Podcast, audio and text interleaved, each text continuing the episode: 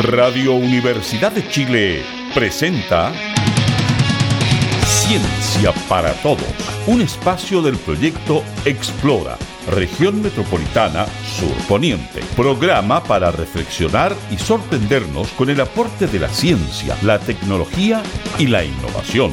Un espacio para mentes inquietas y curiosas. Esto es Ciencia para Todos. The day you move, I'm probably gonna explode. It's true, I'm probably gonna explode. Bienvenidas y bienvenidos a todos los que nos escuchan a través de la Radio Universidad de Chile y la red de radios comunales y locales que nos acompañan. Les saludo, mi nombre es Luz María Cortines y les invito a ser parte de este programa Ciencia para Todos. En esta oportunidad tendremos un programa muy especial porque escucharemos los podcasts que nuestras instituciones colaboradoras prepararon especialmente para este Festival de la Ciencia. Esta es la invitación. Escuchemos. A continuación, presentamos en Radio Universidad de Chile Festival de la Ciencia, un podcast para celebrar la curiosidad. Hoy te invitamos a escuchar... A continuación, les quiero presentar el primer ciclo de podcast. Escucharemos sobre tornados, temblores y ciclones, en las voces de los investigadores Andrés Martínez, Javier Ojeda y Diego Campos del Departamento de Geofísica de la Universidad de Chile. Los tornados son columnas de aire rotatorias que se forman entre el suelo y la base de una nube de tipo cumulonimbus. Esas nubes grandes, muy altas y oscuras que ocasionan tormentas que pueden tener actividad eléctrica y granizos. Los tornados pueden tener varias formas y tamaños. Por un lado, hay tornados que tienen diámetros de no más de una decena de metros y que pueden parecer un espagueti recién cocido tocando tierra. Pero, por otro lado, también hay tornados que tienen diámetros de kilómetros y parecen aterradores y destructivos embudos oscuros. Es extremadamente difícil determinar dónde un tornado tocará tierra exactamente. Las herramientas actuales permiten determinar qué zonas reúnen condiciones propicias para su formación. Sin embargo, se requiere de un extensivo trabajo de observación en terreno para poder evaluar su formación, cómo se comportarán y si afectarán o no zonas pobladas. El peligro de los tornados radica en que en su núcleo hay una zona de baja presión de aire, lo que produce una rotación de los vientos alrededor de esta zona. Los vientos de los tornados generalmente superan los 100 km por hora y en casos extremos pueden llegar incluso a superar los 300 km por hora. Vientos de esta magnitud pueden generar desde caídas del tendido eléctrico y voladura de techumbres hasta destrucción de viviendas, edificios, carreteras y poblados. Uno de los países que más afectado se ve por los tornados cada año es Estados Unidos. En este país, especialmente en su zona central, las tormentas que generan tornados son frecuentes, especialmente en la época de primavera y verano del hemisferio norte. Tanta es la frecuencia de los tornados que los estados centrales de Texas, Oklahoma y Kansas conforman el denominado Callejón de los Tornados, la zona del planeta donde estos fenómenos son más recurrentes. Para poder estar a resguardo de estos fenómenos, Estados Unidos cuenta con una red de alerta de tornados, que consiste en sirenas que advierten sobre el riesgo inminente de formación de un tornado.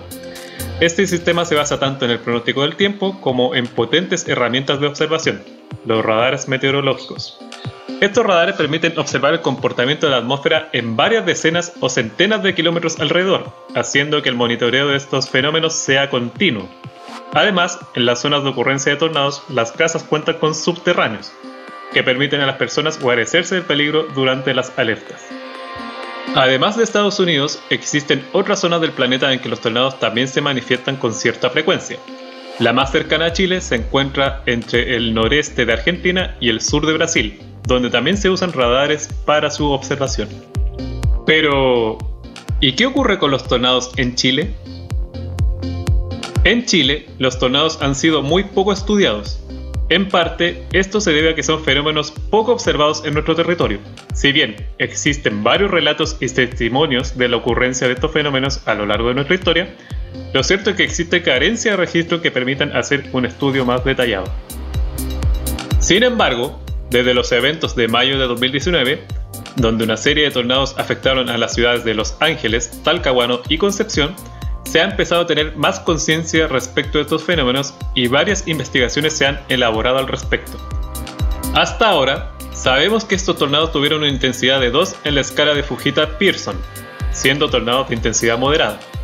Estos fenómenos ocurrieron durante el ingreso de un sistema de bajas presiones por el sur del país y una temperatura superficial del mar relativamente cálida.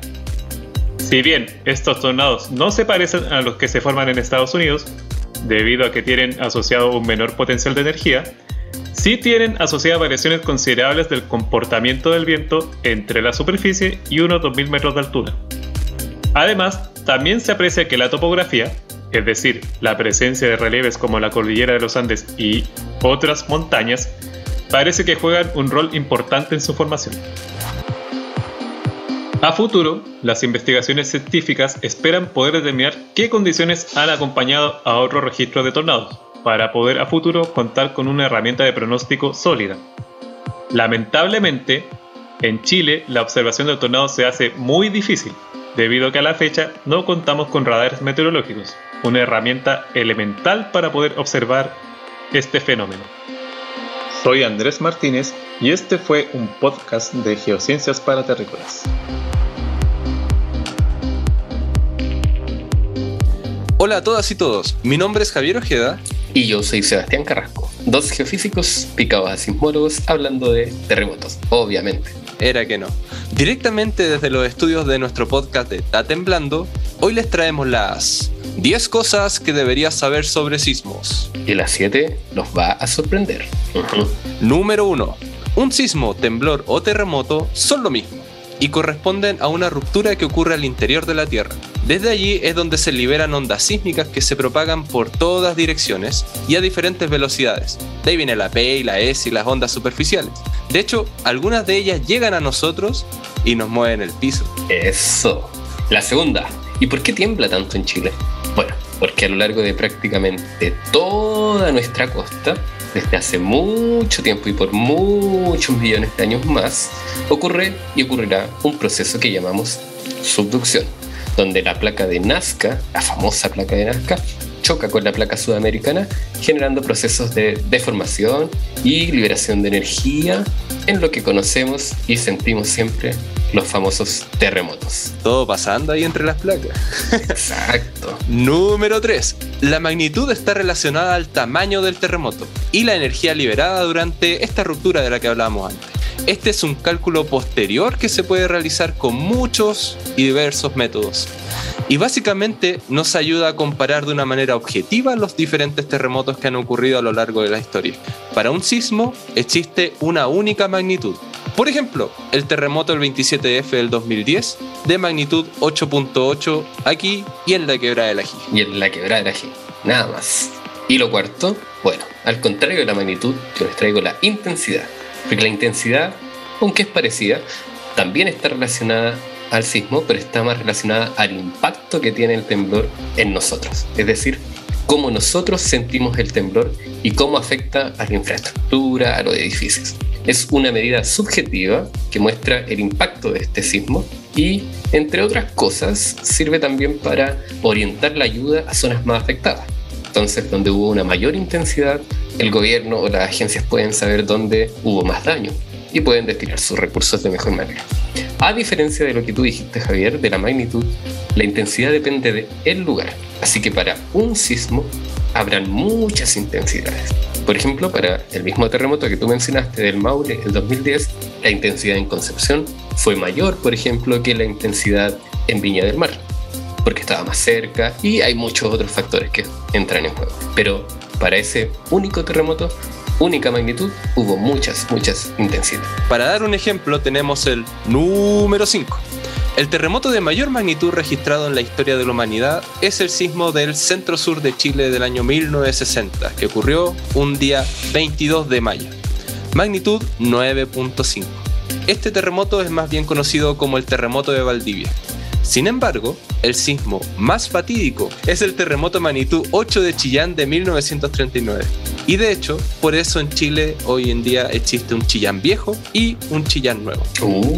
No sabía eso. Mira, oye, sexto, porque si quieren vivir en Chile necesitan saber los 10 mandamientos de la sismología. La primera información de un sismo, como el lugar y la magnitud donde ocurrió, se entrega a los pocos minutos de ocurrido el sismo, ¿cierto? Eso todos lo sabemos. Y eso lo conocemos como la información preliminar. Esta es una estimación bien rápida, usando las ondas que llegaron a unas pocas estaciones, así que muchas veces es poco precisa y contiene varios errores.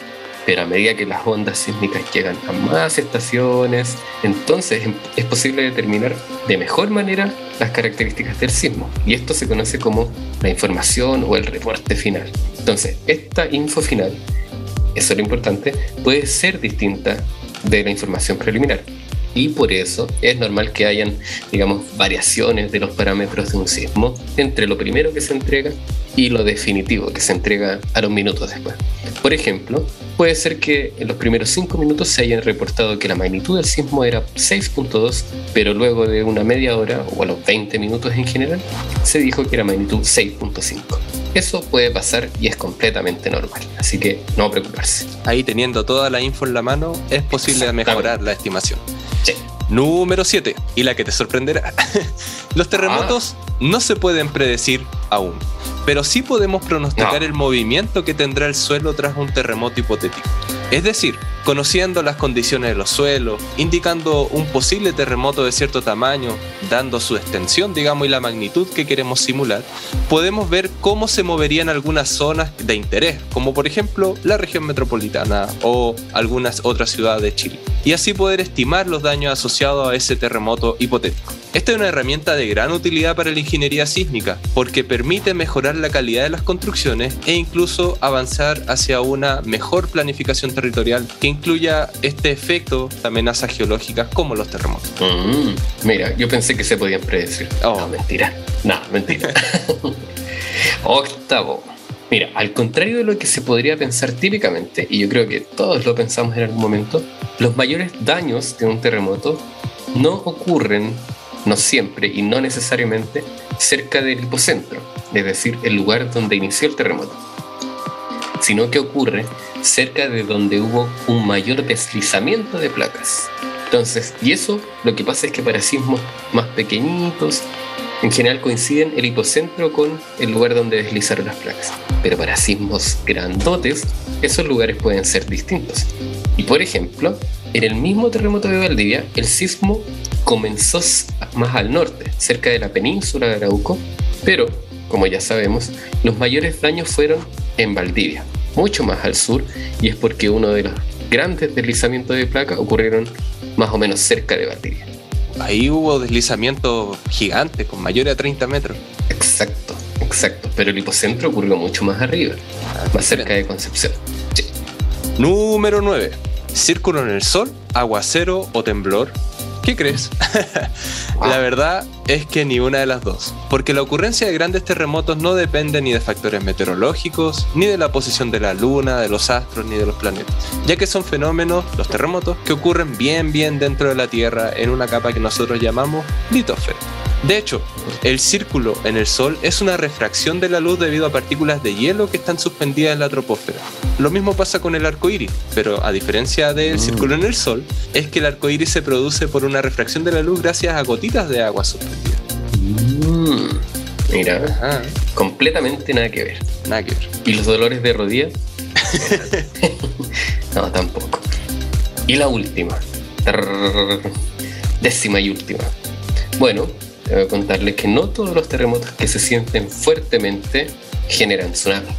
Pero una regla que no tenemos que olvidar es que si estamos en la costa y sentimos un sismo que no nos permite mantenernos en pie, entonces debemos alejarnos de la costa inmediatamente, porque la probabilidad de que haya un tsunami es mucho mayor si es que se siente un movimiento muy fuerte. Ahora, siempre lo que sí tenemos que hacer es estar atentos a nuestras autoridades, y en este caso el CHOA, porque también hay terremotos que no se sienten fuertes y sí pueden generar un tsunami grandote, así que tenemos que estar atentos. Lo de subir a los cerros, eso lo tenían muy clarito nuestros pueblos originarios, así que a no perderlo. Así es. Y si quieren escuchar más sobre terremotos, recuerden seguirnos en nuestras redes sociales como Ta Temblando, con doble O, su podcast sismológico favorito. Eso. Chau.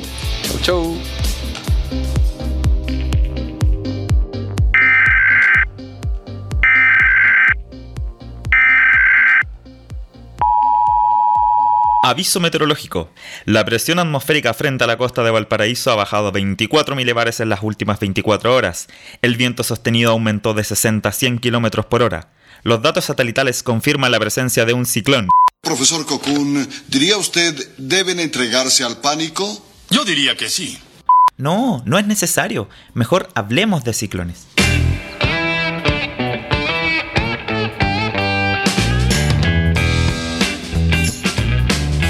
Empecemos por lo básico. ¿Qué es un ciclón? Los meteorólogos usamos el concepto ciclón para referirnos a una zona donde los vientos giran alrededor de un mínimo de presión atmosférica, conocido como baja presión. En el hemisferio sur, los ciclones rotan a favor de las manecillas del reloj, y en el hemisferio norte giran en el sentido contrario. Para seguir hablando de ciclones, debemos dividir el planeta en dos zonas importantes. La zona tropical, donde el calor, la humedad y las tormentas son muy frecuentes, y la zona extratropical, donde las condiciones meteorológicas se van poniendo cada vez más frías a medida que nos acercamos al polo. No existe una línea divisora exacta, aunque los trópicos de Cáncer y Capricornio equivalen más o menos a la frontera. Esta división será muy importante porque definirá las características de los ciclones. Para formar un ciclón necesitamos de una baja presión, y las bajas presiones existen tanto en las regiones tropicales como extratropicales. Si una baja presión se forma en el trópico, adquirirá características bastante diferentes a una que nace fuera del trópico. Por eso es que también les llamaremos de manera distinta. Si nacen cerca del ecuador, la llamaremos ciclón tropical, mientras que si nace fuera del trópico, ciclón extratropical. Existe una tercera categoría llamada ciclón subtropical, que es una especie de mezcla entre ambas, que por ahora dejemos fuera de esta descripción. Los ciclones tropicales deben su origen y fuerza a las altas temperaturas del mar tropical, y cuando llegan a tierra se debilitan rápidamente. Si los ciclones tropicales nacen sobre el océano Atlántico, cerca de Centroamérica o el mar Caribe, se les llama tormenta tropical o huracán, dependiendo de su intensidad. Sobre el Pacífico Occidental, el nombre cambia a tifón. Las diferencias entre ellos es simplemente el lugar donde nacieron. Ahora, si nacen en el océano Índico, el nombre de un ciclón tropical es... ciclón tropical. ¡Aburrido! Solo dos regiones oceánicas cercanas al trópico no generan huracanes: la costa oeste de Sudamérica, en donde está Ecuador, Perú y parte de Chile, y el Atlántico Sur, frente a las costas de África y Brasil. Los meteorólogos nombramos a los huracanes y tifones con nombres de personas, para poder identificarlos muy bien y que la población esté alerta a sus consecuencias. A pesar de que los ciclones tropicales se forman justamente en aguas tropicales, su movimiento tiende a llevarlos fuera del área tropical en dirección hacia latitudes medias, afectando el tiempo atmosférico mucho más allá de la zona en donde nacieron. Pero Chile no es un destino para los ciclones tropicales. Los que sí nos afectan en Chile son los ciclones extratropicales. A este tipo de ciclones no les interesa si hay mar o tierra bajo ellos, porque su origen está más ligado a contrastes de temperatura y perturbaciones en la parte alta de la atmósfera. Esta es una gran diferencia con los ciclones tropicales. Nosotros los conocemos más comúnmente como sistemas frontales, pero también se les llama borrascas o ciclones de latitudes medias. En los ciclones extratropicales más desarrollados, se forman grandes estructuras nubosas a lo largo de los frentes, que llegan a extenderse por miles de kilómetros. A diferencia de los huracanes, cuyo tamaño pocas veces alcanzan los 1000 kilómetros de extensión, los ciclones extratropicales tienden a ser bastante largos. Nuestro país es frecuentemente afectado por los ciclones extratropicales, principalmente en el invierno, así que si escuchas que frente a las costas chilenas hay un ciclón, muy probablemente sea uno de estos. No hay registros fidedignos de que en algún momento de la historia se haya formado un huracán cerca de Chile o que haya llegado un huracán a las costas de nuestro país. Las condiciones medioambientales predominantes de nuestro océano lo hacen un fenómeno casi imposible de desarrollarse. Esto no significa que los sistemas frontales que sí llegan a nuestro país no sean intensos. Muchos de ellos llegan a registrar vientos de gran intensidad, además de lluvias muy fuertes y constantes. Espero te haya gustado este pequeño relato sobre estas maravillosas criaturas meteorológicas. Yo soy Diego Campos, meteorólogo de la Dirección Meteorológica de Chile y magíster del Departamento de Geofísica de la Universidad de Chile. Y esto fue el podcast meteorológico Despejados.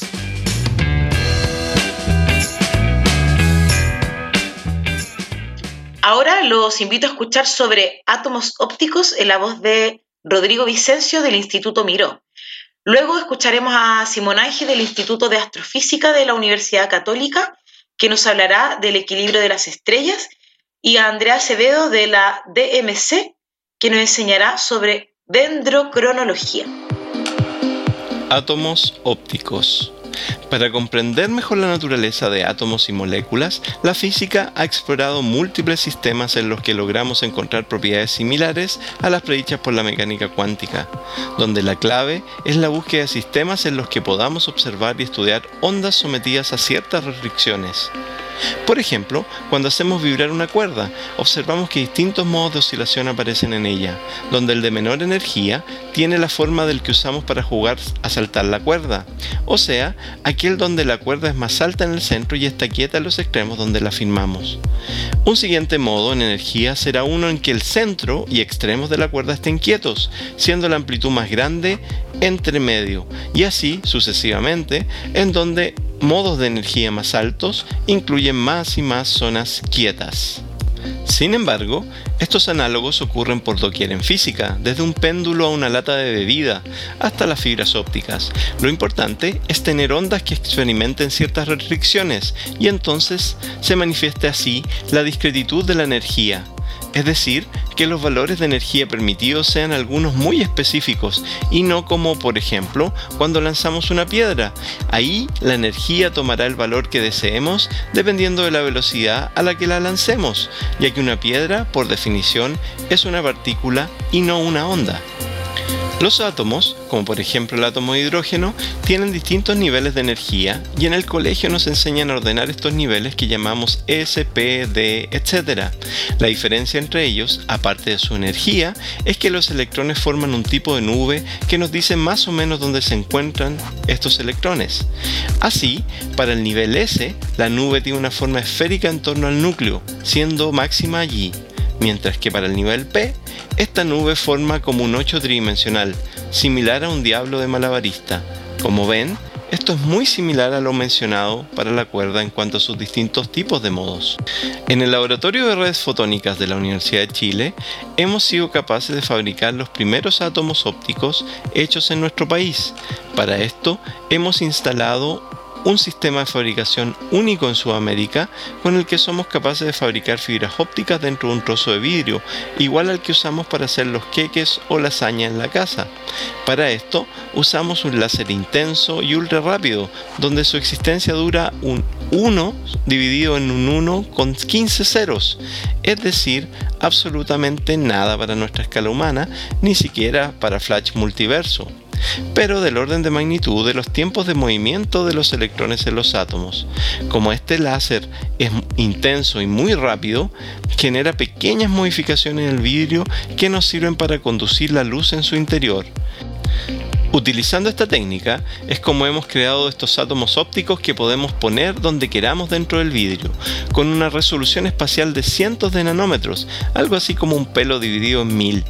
Al poner átomos ópticos en distintas posiciones y variar las propiedades de estos, como en principio queramos, podemos estudiar diferentes configuraciones atómicas y moleculares, inyectando luz láser y tomando fotos con una cámara digital. Esto es clave porque podemos estudiar estos sistemas sin afectarlos, cuestión que está prohibido en sistemas más pequeños, en donde la mecánica cuántica nos enseña que los afectaremos al medirlos y por lo tanto que sus propiedades podrían cambiar. Acabamos de realizar una investigación pionera en el mundo en donde fuimos capaces de transformar un modo S a un modo P en un átomo óptico y observar directamente esta transformación. Aparte de la importancia de esta investigación respecto a estudiar las propiedades fundamentales de la naturaleza, al hacerlo en un contexto óptico, tiene una aplicación directa en sistemas de Internet que usan fibras ópticas, cuestión que ha avanzado fuertemente en nuestro país el último tiempo, dada su ventaja en velocidad. Al ser capaces de convertir un modo S a un modo P, somos capaces al mismo tiempo y de forma instantánea de duplicar la información que viaja en los cables de fibras ópticas y así aumentar de manera considerable la cantidad de información que podemos bajar o subir de la red. Esto es clave para aplicaciones de streaming más demandantes en ancho de banda y aun cuando estamos en una fase experimental todavía, en los próximos años podremos decir que ayudamos a mejorar la calidad de nuestras vidas al permitir que las comunicaciones entre personas sean más rápidas y expeditas. Y todo Made in Chile. Soy Rodrigo Vicencio, profesor asociado de la Universidad de Chile e investigador principal del Instituto Milenio para la Investigación en Óptica, MIRO. Hola, ¿cómo están? Mi nombre es Simón Ángel y el título de mi podcast es El equilibrio de las estrellas. Soy astrofísico y divulgador del Instituto de Astrofísica de la Universidad Católica. El día de hoy les voy a contar una historia de evolución de estrellas. Las estrellas están en una constante batalla, en una lucha en la que estamos también los seres humanos, pero de una manera distinta. Y esta lucha es la del balance energético. Intentamos, por supuesto, mantener balanceada nuestras energías y nuestras fuerzas en varios sentidos. Estoy hablando estrictamente de la parte física. Por ejemplo, la fuerza de gravedad. Nos mantenemos en lucha porque estamos de pie en superficies que nos impiden atravesar hacia el centro de la Tierra. Estamos entonces en un equilibrio de fuerzas entre la gravedad, que nos intenta tirar hacia el centro de la Tierra, y las fuerzas de nuestras piernas, de nuestra espalda y de las superficies en las que nos paramos. Entre estas se equilibran y se cancelan para que podamos estar de pie y así seguir con nuestras vidas. Este mismo conflicto existe a niveles mucho más grandes, incluso a nivel universal, a nivel cósmico, con el universo como un solo objeto. Pero ahora nos vamos a centrar en qué es lo que ocurre con las estrellas. Esta fuerza que describí recién, la gravedad, es la fuerza que actúa a mayor escala en el universo. La misma que nos mantiene con los pies en la Tierra es la que tiene la Luna alrededor de la Tierra, a la Tierra alrededor del Sol, al Sol y muchas otras estrellas orbitando en nuestra galaxia y a las galaxias que están cerca unidas entre sí. Más a grandes escalas tenemos otros factores como la expansión del universo, pero eso lo vamos a dejar para otro momento. Pues bien, dentro de una estrella lo que ocurre es que la gravedad intenta hacerla colapsar. La misma gravedad que la ayudó a formarse no se detiene cuando la estrella comienza a emitir luz por las reacciones que ocurren en su núcleo, sino que sigue queriendo contraerla. Esto sería fatal para la estrella. Por lo mismo, hay un fenómeno físico, un proceso que hace que esto se equilibre, que la gravedad se equilibre con otra fuerza. Esa fuerza es una estructura íntegra de la estrella que la podemos interpretar o identificar como la presión del gas que conforma la estrella. Esta presión hacia afuera es la que contrarresta la gravedad y hace que las estrellas se mantengan esféricas o a veces que se encuentren pulsando también en lo que conocemos como estrellas variables. La presión de estas estrellas, la presión del gas de estas estrellas viene por dos partes. La primera es la presión que tiene un gas por existir a cierta temperatura.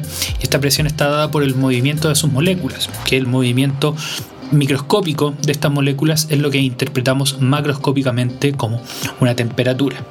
Así, un objeto que tiene cierta temperatura va a tener cierta presión, y esto ustedes lo pueden experimentar con, por ejemplo, un globo. Ustedes lo inflan y lo van a sentir que está tenso, pero si es que lo meten al congelador un rato va a bajar la temperatura y por lo tanto va a haber bajado la presión también del gas, haciendo que el globo parezca desinflarse. Les invito a hacer ese experimento. Entonces, la estrella, por estar a una alta temperatura, tiene una presión que contrarresta a la gravedad. Por otra parte, también existe una presión en las regiones centrales de la estrella que llamamos presión de degeneración, dado que la materia no puede estar mucho más compacta de lo que está, y eso genera una presión hacia afuera que contrarresta la gravedad. Este es un efecto cuántico que fue descrito y descubierto hace más o menos 100 años. Esta presión y esta temperatura, por supuesto que necesitan mantenerse porque la energía de la estrella va perdiéndose hacia los confines del espacio. Y por lo mismo, el mecanismo que genera esta alta temperatura, las reacciones nucleares en su centro, tienen que ir constante y constantemente ocurriendo. Esto consume el combustible de la estrella. La unidad básica de este combustible es el hidrógeno al comienzo de la vida de estas. Pero luego vamos pasando a otros elementos en los que cada vez se hace más difícil tener una nueva etapa de fusión nuclear. Eso es lo que definitivamente lleva a la muerte de la estrella cuando no se puede seguir con las etapas de fusión. Gana finalmente la gravedad y esto se ve muy claramente en las fantásticas explosiones de supernova de las estrellas que son más grandes que el Sol. Así entonces, cada vez que a ti te cuesta ponerte de pie o levantarte, recuerda que estás viviendo la misma lucha que una estrella, constantemente contra la gravedad. Espero que con esto te haya quedado claro un poco más de la evolución de las estrellas y la física que hay detrás. Que estés muy bien y que tengas un buen día. Radio Universidad de Chile está presentando Ciencia para Todos.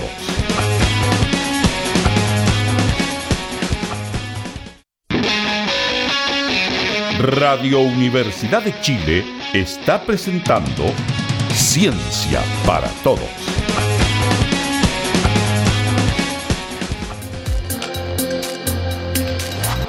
Soy Andrea Acevedo, meteoróloga de la sección Meteorología Agrícola de la Dirección Meteorológica de Chile.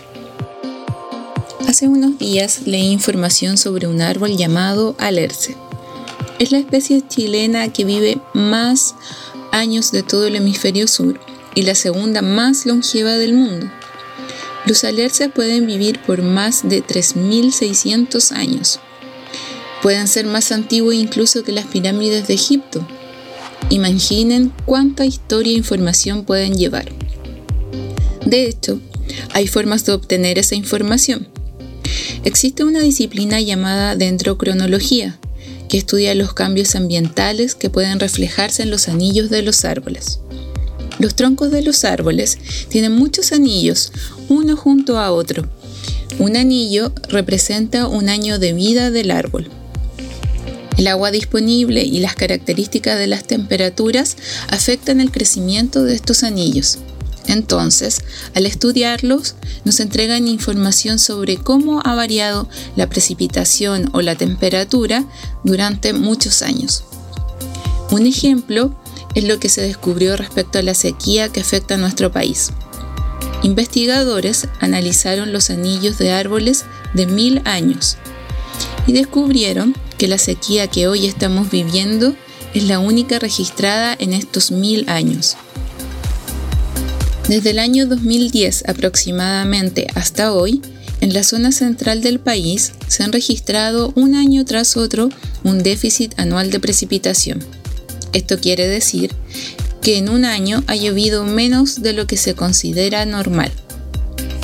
De alguna manera, todos nos hemos dado cuenta de esta situación, algunas personas más que otras, por cierto.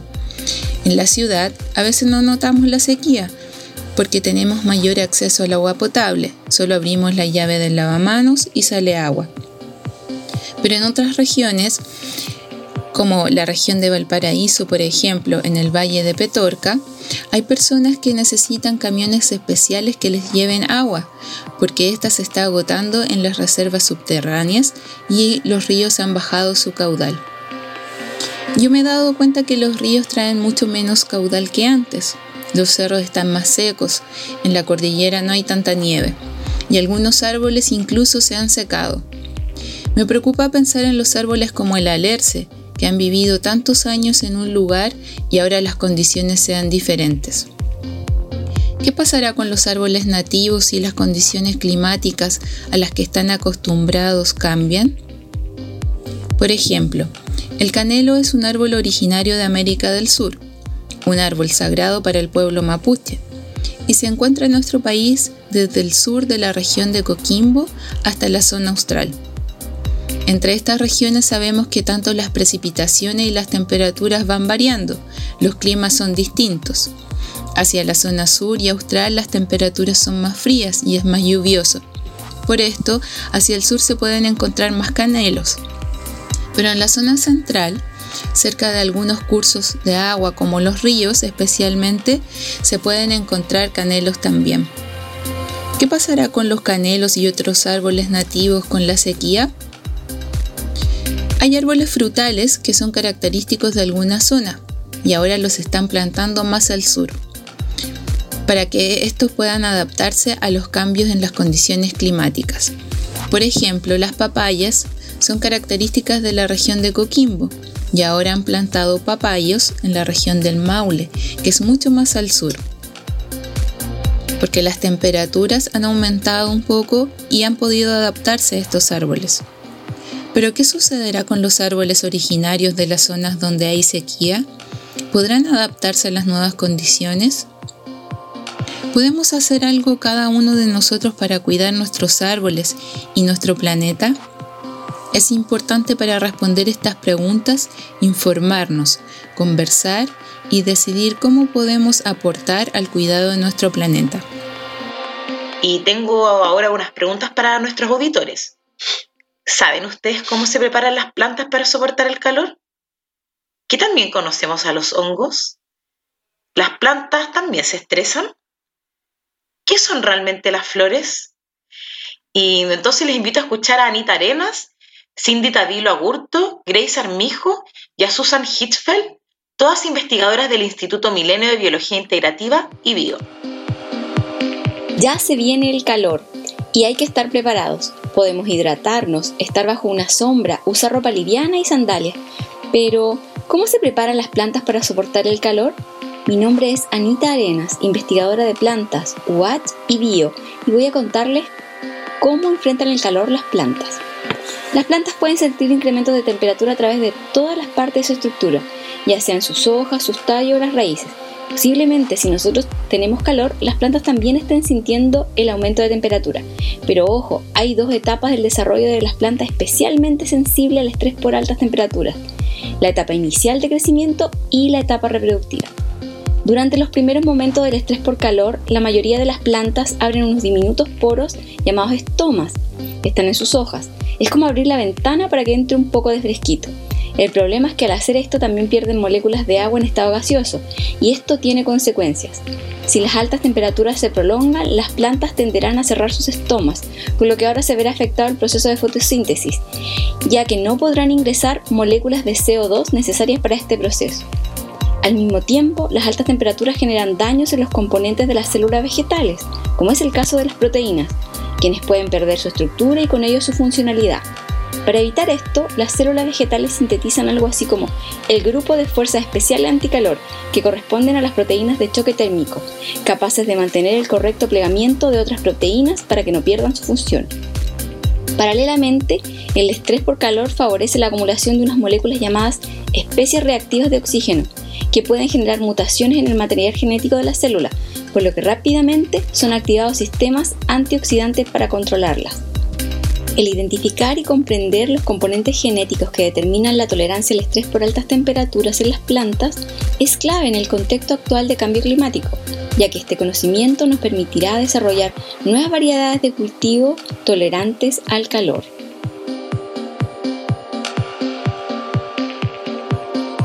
¿Qué tan bien conocemos a los hongos? Creo que estamos bastante familiarizados con los hongos en nuestros hogares. Aparecen en nuestra comida luego de un periodo de tiempo o cuando hay mucha humedad en algún lugar. Por esto, muy frecuentemente los asociamos como algo negativo. Estos últimos años, sin embargo, de a poco se ha vislumbrado que estos seres pueden ser un aporte para nosotros. Sabemos que algunos de ellos los usamos en la industria, para la producción de cerveza y pan, por ejemplo, e incluso también dan aportes a nivel ambiental, al ayudar a degradar la materia orgánica. Pero, ¿sabías que los hongos nos sanan también? Esta historia comienza en la mañana del 28 de septiembre de 1928. Un científico británico se encontraba estudiando cultivos de bacteria en el sótano del laboratorio del Hospital St. Mary, en Londres. Pero, luego de ausentarse casi por un mes de la ciudad de Londres, olvidó una placa de Petri en la que contenían bacterias cerca de una ventana abierta. Como podrán imaginarse, al regresar, se dio cuenta que su experimento estaba totalmente estropeado. Su placa, donde solo crecían bacterias, ahora se encontraba contaminado con una especie de moho que había entrado, obviamente, por la ventana a través del viento. Sin embargo, en vez de tirar la placa, este hombre, como muy buen científico, decidió observar la placa a través del microscopio y realizó un descubrimiento que revolucionó el mundo de la medicina. Alrededor del hongo, donde antes habían bacterias, se encontraba un halo claro, donde las bacterias no lograban crecer.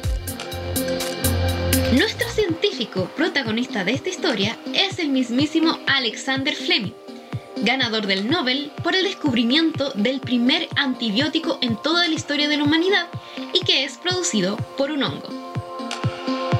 Actualmente, se ha descubierto que los hongos también producen otros compuestos químicos, aparte de los antibióticos, y que son usados en diferentes aplicaciones medicinales.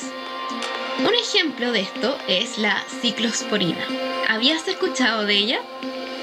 Es un fármaco que es usado en el trasplante de órganos, ya que ayuda a bajar la actividad del sistema inmune y permite que este nuevo órgano que estamos recibiendo sea reconocido como algo propio y no como algo diferente y amenazante para nuestro cuerpo. Y esto evita así un posible rechazo al trasplante. A nivel cardíaco, los hongos también han jugado un papel fundamental con el fármaco de la lovastatina, el cual permite reducir el colesterol, previniendo posibles enfermedades cardiovasculares. Ahora bien, como sabemos, la salud no solo implica ir al hospital en busca de medicina, sino que debemos cuidar día a día de ella. Y un factor muy importante para mantener una vida saludable es nuestra alimentación. De hecho, comer hongos aporta diferentes beneficios a nuestra salud. Lo sé, es cierto que muchos hongos pueden ser venenosos, pero varios otros, si se sabe identificar, son comestibles. Los hongos tienen 15 vitaminas esenciales y son esenciales porque son necesarios para el funcionamiento de nuestro cuerpo, como el zinc, el potasio y vitamina B6. Además, poseen otros componentes como antioxidantes, vitamina D, fibra, proteína y una baja cantidad de carbohidratos y grasas. Ahora les voy a contar un tercer aspecto y quizás más desconocido.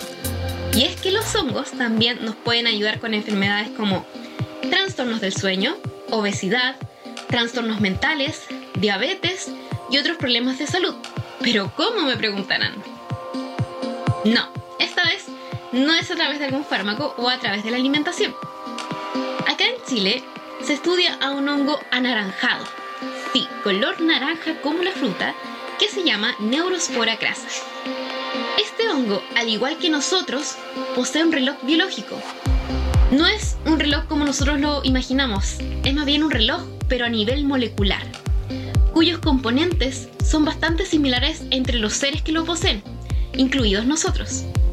Por tanto, al estudiar el reloj en este hongo, un ser vivo mucho más simple y con el cual se puede trabajar a nivel de laboratorio, cualquier descubrimiento hecho en él se podrá aportar a entender y comprender cómo defectos en nuestro reloj pueden repararse para evitar efectos negativos en la salud como los que ya les mencioné.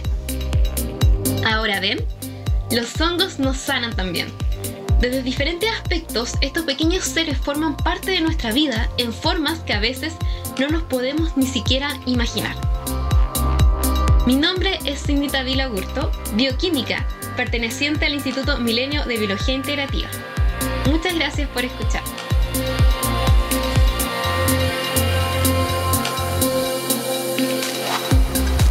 Hola, mi nombre es Grace Armijo, soy doctora en Genética Molecular y Microbiología y trabajo en el Instituto Milenio de Biología Integrativa. Hoy les quiero contar acerca del estrés en plantas y bacterias benéficas. Cuando pensamos en la palabra estrés, se nos vienen a la mente muchas situaciones. Falta de sueño, exceso de trabajo, cansancio mental, agotamiento, pandemia. Muchas cosas, ¿cierto? Pero ¿las plantas también se estresan? Efectivamente, las plantas también se pueden estresar, pero no se estresan porque tengan que entregar un trabajo a última hora o porque no pudieron dormir bien en la noche, sino que se estresan por las condiciones ambientales que las rodean. Todos sabemos que las plantas no se pueden mover para cambiarse de lugar, por lo que si se exponen a una condición desfavorable o estrés, deben responder en forma muy eficiente para poder sobrevivir. Entonces ya podemos entender qué es el estrés para una planta. Es una condición desfavorable que afecta su homeostasis o equilibrio o estado zen. Podemos hablar de dos tipos de estrés. Estrés abiótico o cualquier factor no vivo como falta de agua, frío, exceso de radiación ultravioleta, entre otros, que estresan a la planta. y estrés biótico cuando la planta está siendo afectada o estresada por microorganismos, por ejemplo bacterias, hongos y virus, aunque estos últimos son agentes infecciosos microscópicos pero acelulares, es decir, no poseen células.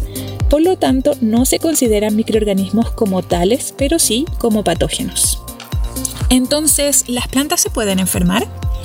Efectivamente, se pueden enfermar por infecciones de estos microorganismos y en este caso les quiero hablar específicamente de las bacterias, porque siempre que pensamos en bacterias nos imaginamos organismos microscópicos que son malos para nosotros, que nos van a infectar y causar enfermedades, pero no todas las bacterias son malas. Existen bacterias patógenas, que son las que causan las enfermedades, y bacterias benéficas, que son aquellas que nos colonizan y nos ayudan a mejorar muchos procesos biológicos, por ejemplo, relacionados con la digestión o la defensa. En las plantas ocurre lo mismo. Existen bacterias patógenas, oportunistas, que cuando aparecen y las infectan, generan enfermedades. Y por otro lado, existen bacterias benéficas, que colonizan a la planta, principalmente las raíces, y las ayudan a absorber mejor los nutrientes, incluso a adquirir nutrientes que no están disponibles. Por ejemplo, las plantas no pueden respirar el nitrógeno que está en la atmósfera, pero hay bacterias que lo pueden transformar a una molécula que sí pueden asimilar por sus raíces. Incluso existen bacterias que ayudan a que el sistema inmune de la planta pueda estar activo y responder mejor cuando viene un agente patógeno. Interesante, ¿cierto? Bueno, recapitulando, las plantas se estresan por factores ambientales, se enferman y pueden interactuar con bacterias patógenas y benéficas. De estas últimas se conocen menos y hoy se están estudiando muchas posibles aplicaciones. Les había comentado que así como nosotros tenemos bacterias en nuestros intestinos, las plantas tienen bacterias que colonizan sus raíces, pero también sus hojas e incluso sus frutos. Estas bacterias que no son dañinas para el ser humano pueden ser promotoras de crecimiento, ayudando a la planta a crecer más rápido, asimilar mejor los nutrientes y estimular su sistema inmune, como los probióticos que tomamos a veces. Incluso algunas poseen actividad biocontroladora, que no significa que le preguntan a la planta ¿dónde estabas? O ¿por qué dejaste que otra bacteria te colonizara? Sino que secretan moléculas que atacan directamente a otros agentes patógenos, como por ejemplo hongos, y así evitan que infecten a la planta. Todo un universo microscópico de interacciones para estudiar y aplicar en pro de hacer cultivos más amigables con el medio ambiente. Hola, aquí les habla Susan Hitchfeld del Instituto Milenio de Biología Integrativa. Las flores. Las encontramos de todos los colores, formas y tamaños. Las puedes encontrar por todos lados, en jardines, caminos, en el campo, en el bosque, incluso en el desierto. Las flores se utilizan para decoración y también para demostrar emociones. Pero, ¿te has preguntado qué son realmente las flores? Las flores están formadas de muchas partes. Una de ellas son los pétalos, que pueden tener diversas formas y colores. Al exterior de los pétalos se encuentran los sépalos, que son de color verde. Y al centro de una flor, ¿qué ves? Al centro de las flores se encuentran unos tubos que miran hacia afuera. Estos se llaman estambres y están formados por un filamento y una zona que contiene el polen llamada antera.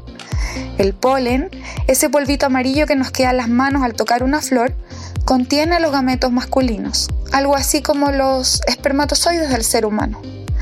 En el centro de la flor podemos encontrar también la parte femenina, el pistilo, que es una protuberancia justo al centro. En la parte superior del pistilo se encuentra una zona llamada estigma y en la parte inferior encontramos el ovario que produce los óvulos. Entonces, el polen puede ser arrastrado por el viento hacia el estigma de una flor. Ahí el polen crece en forma de tubo hasta llegar al ovario y fertilizar un óvulo. De esta manera se genera una semilla, en la cual se formará un embrión de una planta. Otra manera en que el polen puede viajar es a través de las patas de los insectos que se mueven de flor en flor. A estos insectos se les llama insectos polinizadores y el más importante son las abejas. Además, luego de que el óvulo es fertilizado, el ovario puede crecer y formar un fruto alrededor de la semilla. La finalidad de los frutos para la sobrevivencia de las plantas es que el consumidor del fruto disemine la semilla y así otra planta pueda crecer. Como puedes darte cuenta, las flores no solo son muy lindas, sino que son importantísimas en las plantas que las contienen, ya que permiten su reproducción. Muchas gracias a quienes nos han escuchado y se han entretenido con estos podcasts del Festival de la Ciencia. Gracias también a todas las instituciones y a los y las investigadoras que nos colaboraron. Los dejo invitados a seguir conociendo nuestras actividades para que celebremos en el Festival de la Ciencia. Búscanos en www.explora.cl/rm surponiente o a través de nuestras redes sociales. Nos volvemos a encontrar. Hasta pronto. Radio Universidad de Chile presentó Ciencia para Todos, un espacio del proyecto Explora, Región Metropolitana Sur Poniente. Programa para reflexionar y sorprendernos con el aporte de la ciencia, la tecnología y la innovación. Un espacio para mentes inquietas y curiosas. Esto fue Ciencia para Todos.